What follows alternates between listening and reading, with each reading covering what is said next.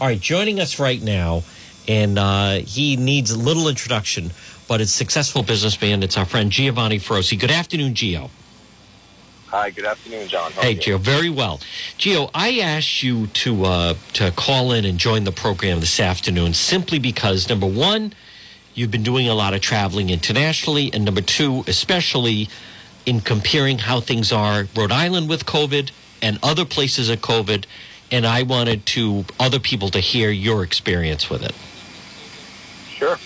Yeah, it's um, definitely a little different, you know, when it comes to, uh, you know, how the lockdown states, as I call them, are handling the pandemic, you know, 13 months later, as opposed to um, a lot of the states that uh, either remained open or eventually uh, decided to, to be fully open. So, um, you know, with respect to the transition from, you know, Governor Raimondo to Governor McKee, I certainly see a difference, and uh, that's a good thing. Um, I, I I think that you know how she had handled it was um, was just you know so day to day, without um, people having you know goals to reach and opportunities to plan. That um, that it was very tough to to manage through that whole time. Uh, what I see from Governor McKee is uh, a little bit more of uh, some general timelines, uh, which you know always help uh, in the planning process, etc. But you know, frankly, on a personal level, if, if you know, if you were to actually, you know, tell, you know, ask me what I think, I think that the incremental approach is no longer necessary. I think that um, you know it's fully understood that you know you we have to manage the pandemic. It's never going to go away, and you just need to get back back to normal and just get moving. Um, you've seen it done successfully in, in Texas. Florida certainly has remained open and done their thing.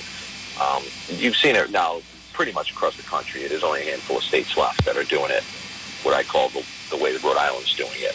And um, and I think last night I, you know, I showed you an image of a, a you know big concert that was being held in South Carolina. Yes. You know, everybody's back open. You had a hundred, you know, thousands of people. I'm sure it wasn't a hundred thousand, but you know, seventy thousand, whatever, at a at a baseball game in Texas. You know, fully full stadium. So it just doesn't make sense anymore to to, to be an outlier. And um, I think you know Rhode Island for some reason continues to to want to you know do that. Uh, it's done it for you know the last I think 30 years or so um, in not so great fashion.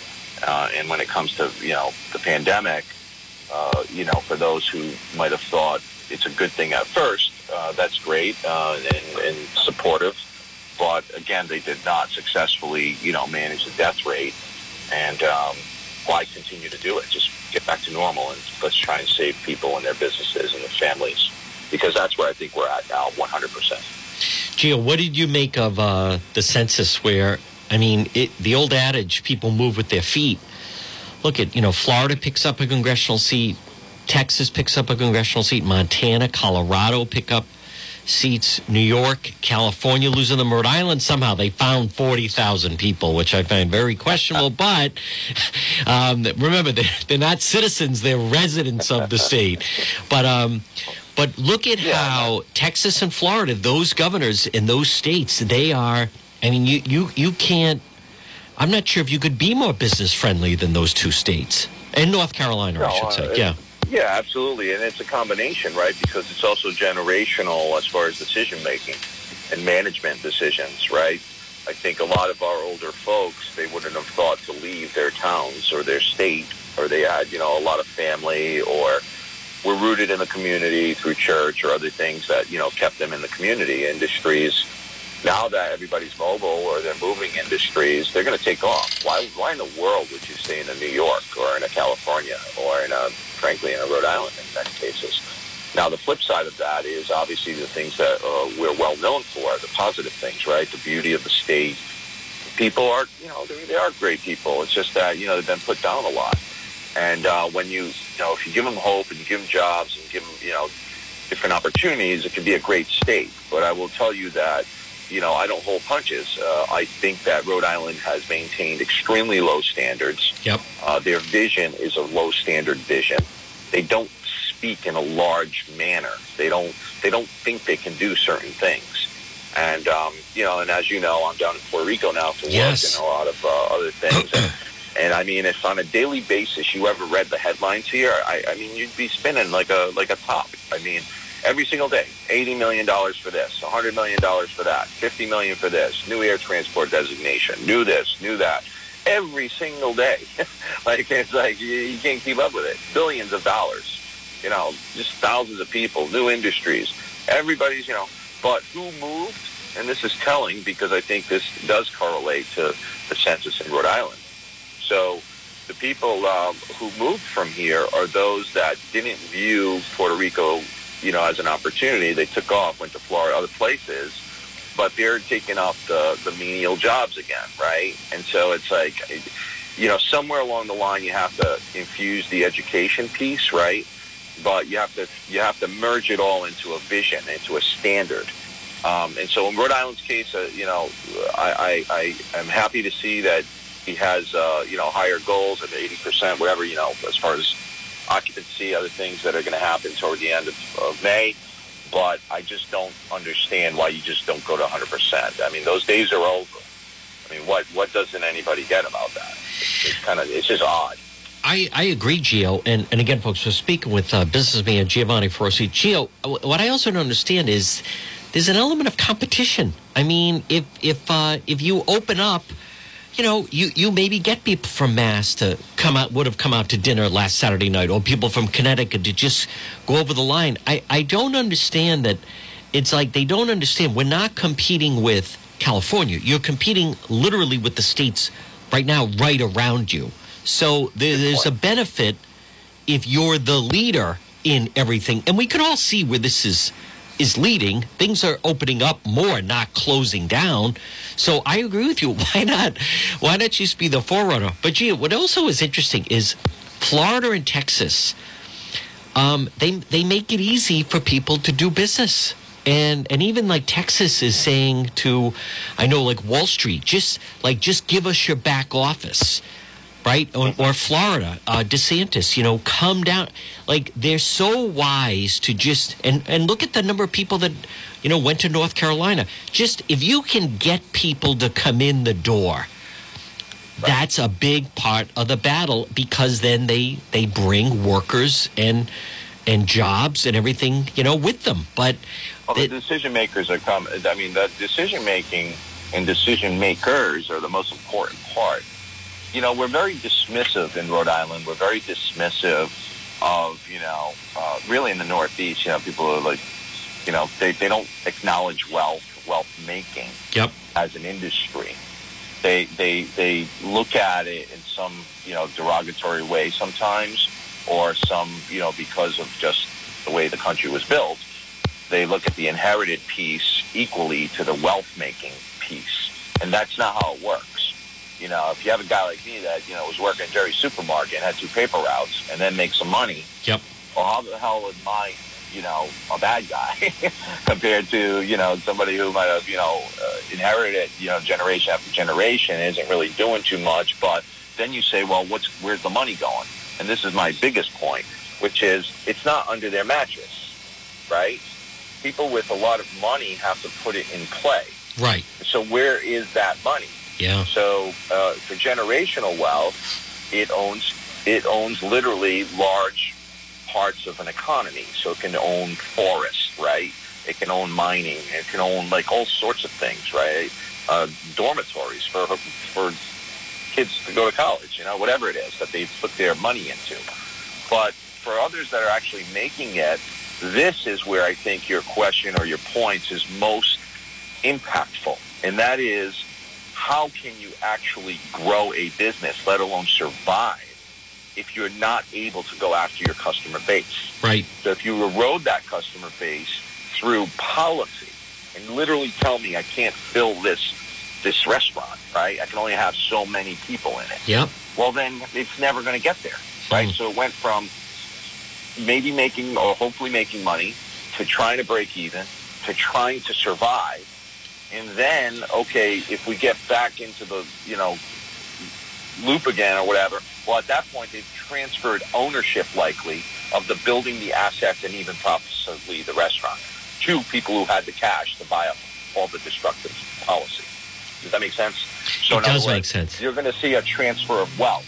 So the very thing that liberals and progressives and uh, you know extremists are all against, they're creating, they're consolidating the the ownership of all the property, all the businesses, all the you know supply chain into the hands of the few who had the cash to buy it all up, and they took it away from all the middle class. Yep. Really weird. Hmm. It's really weird. So, but you know, they've got to fight the fight. But from a policy standpoint, I still say don't, you know, don't be one of those guys that that's happy that someone's throwing you some crumbs. You right. know, like I've never I've never been like that my whole life, and I guess that's what makes me me. And you know, others, uh, you know, who, who work in a certain fashion. But you know, really, just generally, the general public, you should not be happy with you know people telling you to get in the line, and then if they give you something to eat, you're all like, "Yay, thanks, I finally ate." You know, like what are you talking about? Like, get back to work and get back to building a business without interference. And who's going to give you that? Well, you, like you said, emulate those that are showing you how to do it, and then locally, absolutely, don't have any more barriers. Uh, people can go to people can go to Connecticut and Massachusetts for a service or uh, a product or an experience that you could offer in Rhode Island, but it costs more or isn't as great, then shame on you because right. you should be raising your standards and your policy and your laws to make it a better opportunity and a better option for Rhode Islanders and really anyone in New England. Folks, we're speaking with uh, businessman Giovanni Feroce. Gee, before I let you go, we have a brand new governor. Um, you know, this is, they're trying to navigate through what's hopefully going to be a post pandemic world. But as someone who, you know, you've been in the state, now you've been outside the state, if, if he were to, you know, run into you somewhere and say, what are three things that, that they should be doing right now? I'd be curious what are three things that you would tell them that they, they should be doing or could certainly improve things if they would? Sure. Number one is, uh, as always, just, um, you know, you need to lead by industry. So name an industry, two or three, and just say you're the best at it and create everything around it. So yep. in my case, I had told you from, you know, really at this point, three years ago now, four years, the blockchain industry, just create an industry, get colleges to line up to support it, meaning programs, degrees, certifications, everything that feeds it, right? And that would just like build an economy that you, you would just be so proud of. So whatever that industry is, you know, forever we thought it was, you know, the seafood or jewelry or whatever it is. So get behind it and build it and get back at it and build it all the way around. Uh, so that'd be number one. Number two, um, related to the pandemic still, because I do think it's never going to go away, is um, be be a place that people want to visit that know they're going to have the best time, even with whatever lingering restrictions there are. Yep. So, you know, I've had people visit me in Puerto Rico, had horrendous uh, situations where literally policy from a front desk clerk at a resort would would make them have a bad time, you know, mm. who are reading policy bad, things that, you know, these are fully vaccinated people and they're like, well, where's your test? And they're showing them the card. And they're like, well, it says here you still got to go get a test. And I'm like, oh my God, you know, mm. it's creating like, because they created an industry, right? Tests are never going to go away. It's such free money for a swab for for literally a cotton swab. You're paying hundreds of dollars going forward. So uh, so number two would be just make make your tourism experience one that someone's going to say I'm not going to land and end up in a you know uh, uh, an impacted situation where I don't don't get the full experience of what I read about.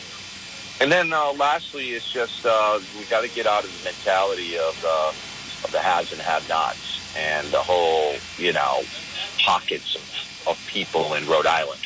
Um, if you're going to have that, then blend it in a positive way, and you better not leave out, you know, someone who doesn't check the box as a minority. I think that's that's ridiculous. Mm. You know, um, I you know I've worked my whole life. Everybody in Rhode Island, you know, that's that I know, you know, came, you know, Italian immigrants, Irish immigrants, French Canadians, Portuguese, Polish, uh, you name it, right?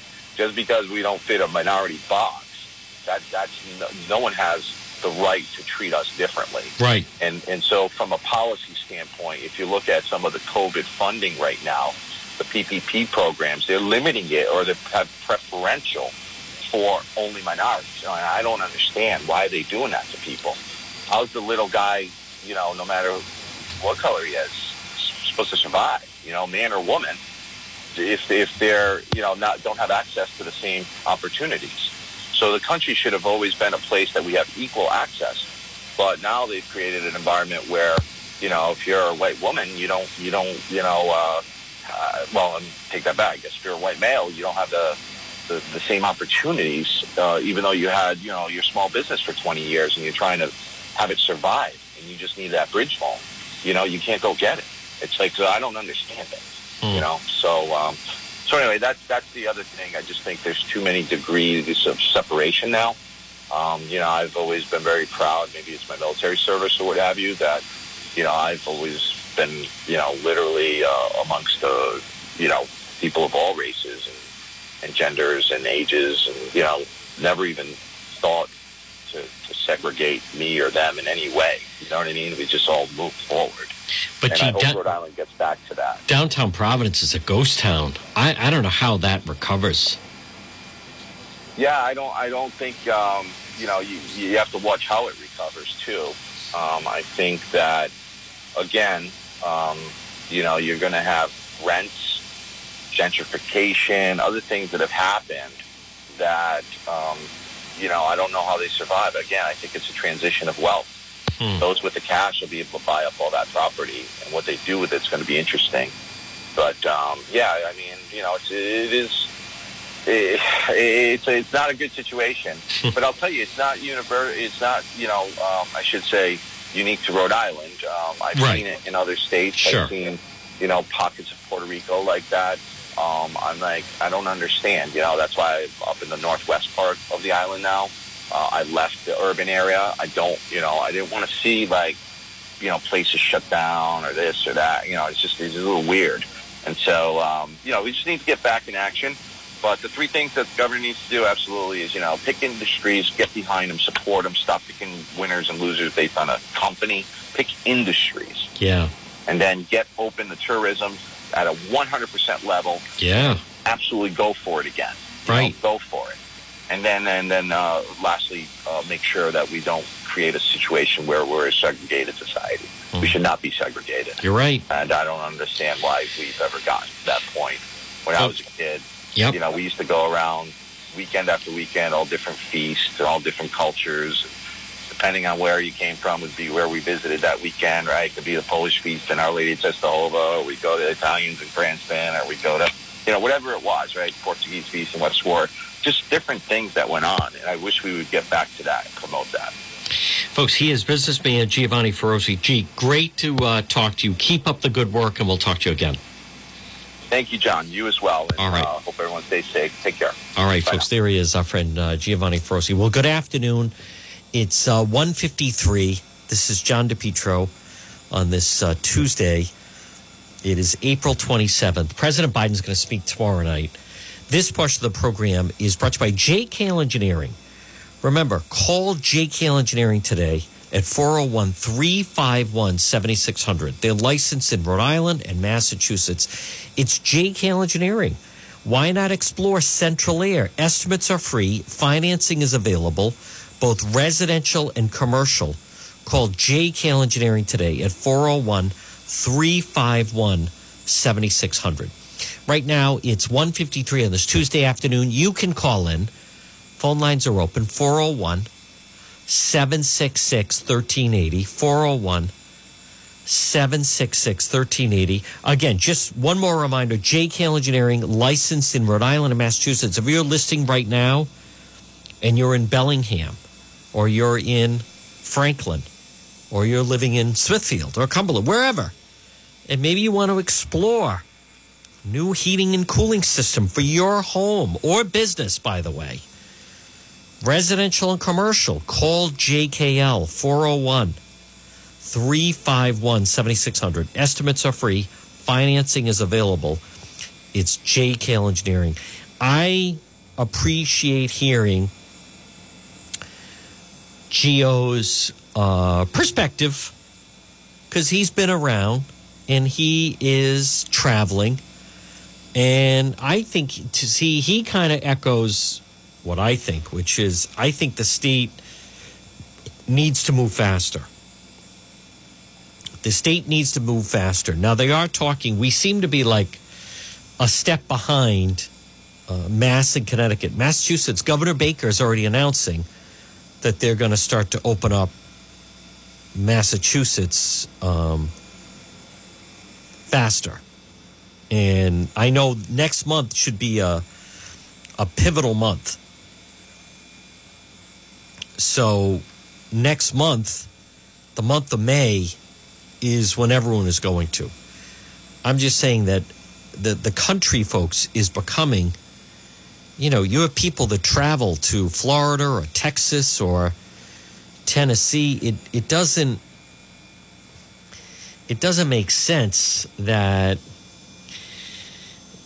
now I'm I'm seeing Channel 12 has a story. Bristol police now are asking for the public's help. They investigate reports of concerning stickers being posted in town. First report came on Saturday. Person walking on Hope Street saw a sticker, White Boy Summer Coming. Appears to be a photo of Hitler in the background. Caller moved the sticker, called the police. Later that day, they received a second report of a mailbox, Hope Street, identical to the one found near the library. Patrol officers canvassed the area, found four additional stickers posted. They've all been removed. Detectives located video footage of two possible suspects, released screenshots on Tuesday.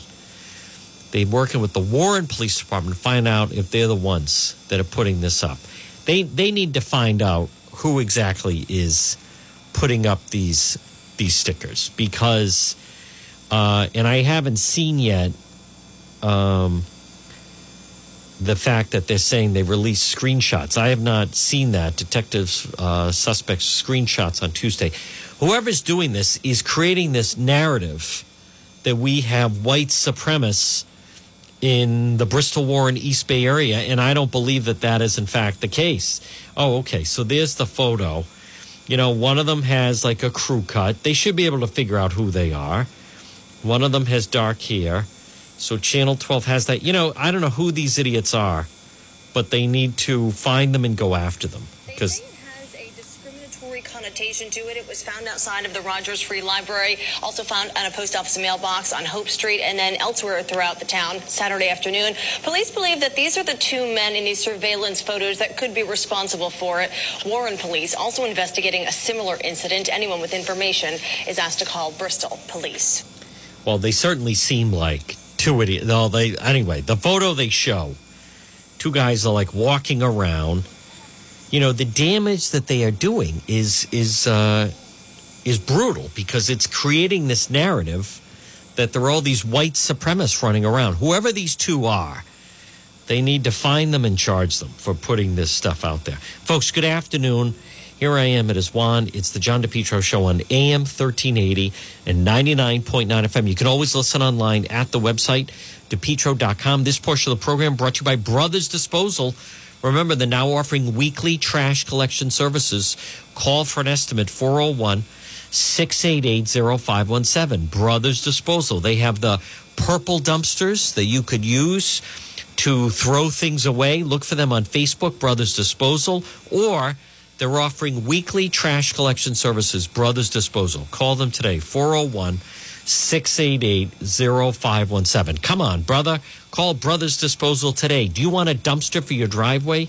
Maybe you're doing some spring cleaning or cleaning out your garage or your attic or your basement. Why not get a nice purple dumpster for your driveway? They'll bring it to your home and then they'll bring it back when the dumpster is done. Maybe you're doing a small household construction project. Call Brothers Disposal right now. Call Roland and Willie, 401 688 0517. Come on, brother. Call Brothers Disposal today, 401 688 0517. 401 688 0517 for Brothers Disposal. Well, folks, uh, it's John DePetro. I want to wish everyone have a uh, good Tuesday afternoon. You can uh, visit the website, depetro.com. And stay tuned, we are going to have the 2 o'clock news And then the John Dion program comes your way. I'll be back tomorrow at 11. In the meantime, again, if you want to reach me, uh, go to the website, depetro.com. Then also look for me on Facebook and Twitter. The Biden address is tomorrow night. And then Governor McKee, the next COVID briefing is coming up on Thursday. The John Dion program is next after the 2 o'clock news. Station as well. WNRI Woonsocket.